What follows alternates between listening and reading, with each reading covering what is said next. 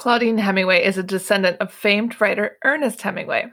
We bumped into each other at a party and decided to team up and dive deep into French history, but with a twist, by bringing a spotlight to those lesser known creatives in France.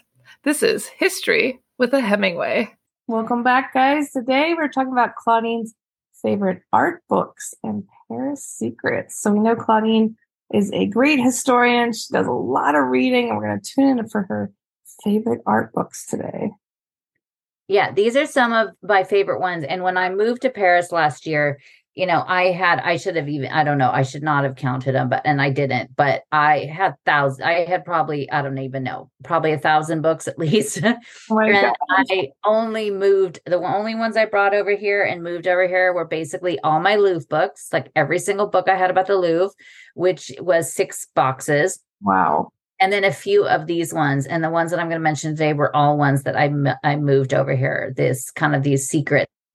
And some of these they have in english and some of them are in french uh, but they're really really great ones. And a lot of these ones are really fun ones you could just open up um, and it's got like a lot of pictures and going to be like here's all the different sundials in paris and here's all these different weird things about horses. Um, they're really great. Two of these books i've had that i had to go buy new copies of them because literally they fell apart Oh my gosh. so I'll share some of these. So all of you know paris the everything in paris there's so many details and that's as you know from listening to this for three years i love all of the details. I love all the details. I love all the connections. I love all of those little things. I just found one today when i did a live video where i was like wait a minute this street is named after somebody that i'm also obsessed with? I didn't know that was here. Like there's just it constantly it just never ends the things you could find out.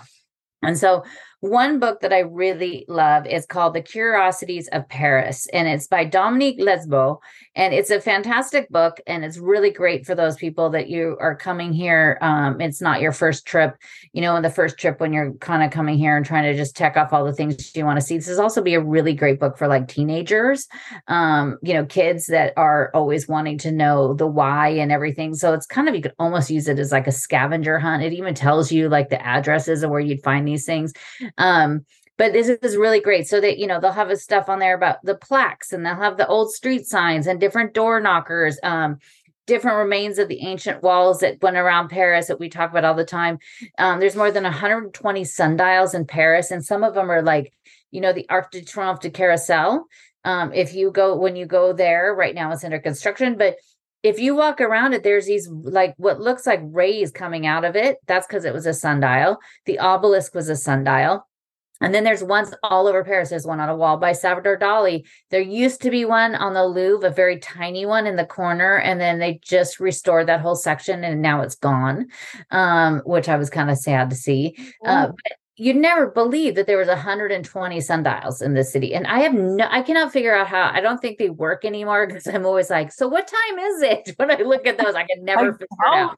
yeah maybe the buildings mess up the sun. I think so. I think because now, you know, buildings come into, but it's also like there's ones that are, there's two of them in the courtyard of the Mint, um, the Monnaie, which is pretty close to me and i've looked at it before and i'm like i i would i would never have been on time to anything if that's what i had to use back then. It, it doesn't make any sense. Yeah but you know they have different things about the details of the art that you could find in some of the museums um, but these are like one of my you know favorite books that you could use on this. You can find this on amazon and i have all of these books linked on my website under the boutique. Um, you could click on those and you know if you buy it through there i get like you know a, like two cents.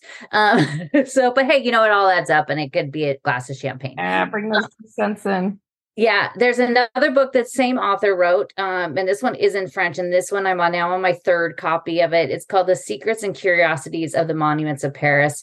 Um, uh, it's all in French, but this one is amazing, and they have, you know, it has the Louvre in there and Notre Dame. It has, um, I used that when I was doing some stuff for the Bastille when we were talking about that last week. Um, but it has tons of the monuments in France and or just in Paris, and all of these really amazing details that there's you just can't find anywhere else. And it is in French. You could find this book and buy it all over um, the city. I don't know if you could, you know, you might be able to get on Amazon, but it might cost a little bit more to send it if they send it to you. Sometimes it comes, you know, from Paris and you're going to pay a lot more. Um, but it is a really great book. Um, and they're all little short things. And so even if you don't use learn, you know, if you don't know French, point your phone at it with Google Translate and it'll take a picture and translate the whole thing for you. There you go, guys. No excuses. No excuses. It's a really great book. Um, um, it's another one that she also wrote, and it's a smaller book. It's called Paris Bazaar, um, and it's also in French, but it has a lot of the little details you find in those other two books. Um, but it's a smaller little version of it, and it's a really great one. Another one that I love is called Unexplored Paris by um, Rodolphe uh, Trouilleux. And this one is, is filled with all the things I'd never seen before. Um, it's the owl that's on a building that was designed designed by Viollet-le-Duc. Um, the rats that are on the former home of Sarah Bernhardt, that's over there near, near the um, Parc Monceau, where they were done in stone. And it even has the original 1806 Meridian stone markers that you, you could do your own little rose line hunt um, going through Paris. I mean, there's so much to look for, and especially after listening to this show, we have even more to look for. I know. So the Arago markers, which I'm obsessed about, and we've talked about before when we've talked about um, the Montparnasse area, but those were added just after the millennium. Um, but they all did, they all go back to the original Meridian line that was uh, discovered by Francois Arago, and then now it's you know now we know it is the the Greenwich. So it, it moved, it moved out of Paris, and it goes kind of through closer to getting to the coast. Um, but sadly, it's not through Paris anymore. Um, but if you watch Da Vinci Code, that's when they called it the Rose Line. Ah, for you super fans out there. I know. Well, I love Da Vinci Code. Um, so, but another great book that I have that I love, and this is one of those two of them um, about this, and when you come to Paris, uh, one of the greatest things you could do is go through the cemeteries. And the one, the big cemetery, the Père Lachaise, is the big daddy of all of them. And that is where, you know, they built this cemetery outside the city limit. All the cemeteries are originally outside the city limit. Now they're all inside the city limits. Um, but Père Lachaise was just, everybody thought it was way too far. It's just, who's going to go out there? So they moved famous people. So they moved Moliere and Jean de La Fontaine. They didn't actually move them. They just said, this is their tombs. They put them next to each other, and the guys did not get along with each other. And then they're, you know, there's you know symbolically lying in in in the rest of eternity next to each other but because they did that and then because they moved abelard eloise out there eloise um that's when people started to go out there and now that's where you find edith piaf and jim morrison and all these other people but then there's there's thousands of just Parisians out there that are buried. And there's these two great books. Um, one is called The Permanent Parisians by Judy Colbert and Tom Randall. And then another book called Stories in to- Stone by Douglas Keister. Those are both in English. Those are both listed on my website. Those are really great books. I those are two books that I moved with me. Um, and when I go out there and I, I need to go out there and do some more walking around because uh, people want me to take them out there and do tours, but the place is so confusing. I need to go and do it a few times before I take people and get lost. Um, but what's amazing about the cemeteries, especially Père Lachaise, is it's like walking through the Louvre. And yeah. you could go in there and right at the the I think it's like the north entrance. Um, you walk in that entrance and it's a pretty wide um boulevard in the middle going through the cemetery. And just to the left of you is a miniature wing Victory. Ah. On top of a column, um, you could find also there is a bronze uh, bas relief of the raft of the Medusa that is on the grave of Theodore Géricault. Um, and you could go through there. There's, you know, there's the the kit, the you know, uh, Cupid reviving Psyche with a kiss. You could see a lot of pieces you've seen in the Louvre and other ones. There's one that had the um uh, Camille Claudel's waltz, which is the one of the most beautiful pieces she ever did on top of a grave. And it was just a husband did it for his wife when she died. Oh wow, that's so sweet. So it's a really, really beautiful place, but it's really fun to go in there with the book. They each have a map in it, um, which is really helpful because they just have these huge signs um, that you look at and take a picture with your phone, and it's really easy. I mean, I've gotten I've been in there before and gotten lost for an hour trying to figure out where I needed to go. Um, but it's also be careful walking around there because there's so many trees that the cobblestones just come jetting out and they're sticking up and it's just it's you know if you're uh, you know any mobility issues it's not the place for you to go yeah. um, but it is really really cool and it's fun to go with the book because then you know it'll say oh here's this tomb and here's who this person and a lot of the people in these books are famous but then some of them are it's like it's this this is you know you should know this because it just has a cool story behind it or it's a really cool looking tomb yeah. um and so that is one. Both of those I absolutely love. I've gotten some other ones since then, but they are in French. But though these two I think are still the best. I love these ideas. I need to go out and get them ASAP. Yeah, you need to get them. Um, another book that I really love, and it's a little, it's a tiny book, and it's by somebody that we know. Um, and his book is called Angels of Paris, and by Rosemary Flannery.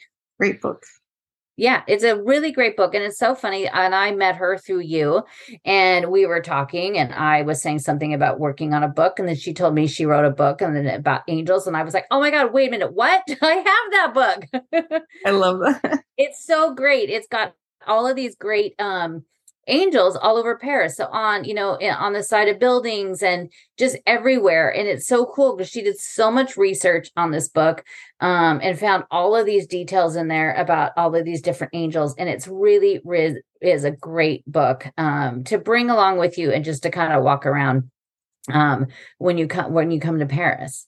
But a couple of my other favorite ones that are art books um, one of the ones that I absolutely love, and I actually, when I was writing the notes for this, I was like, I got to read this book again.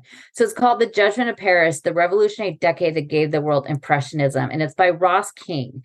Um, this book, when I first read it, I could not stop reading it.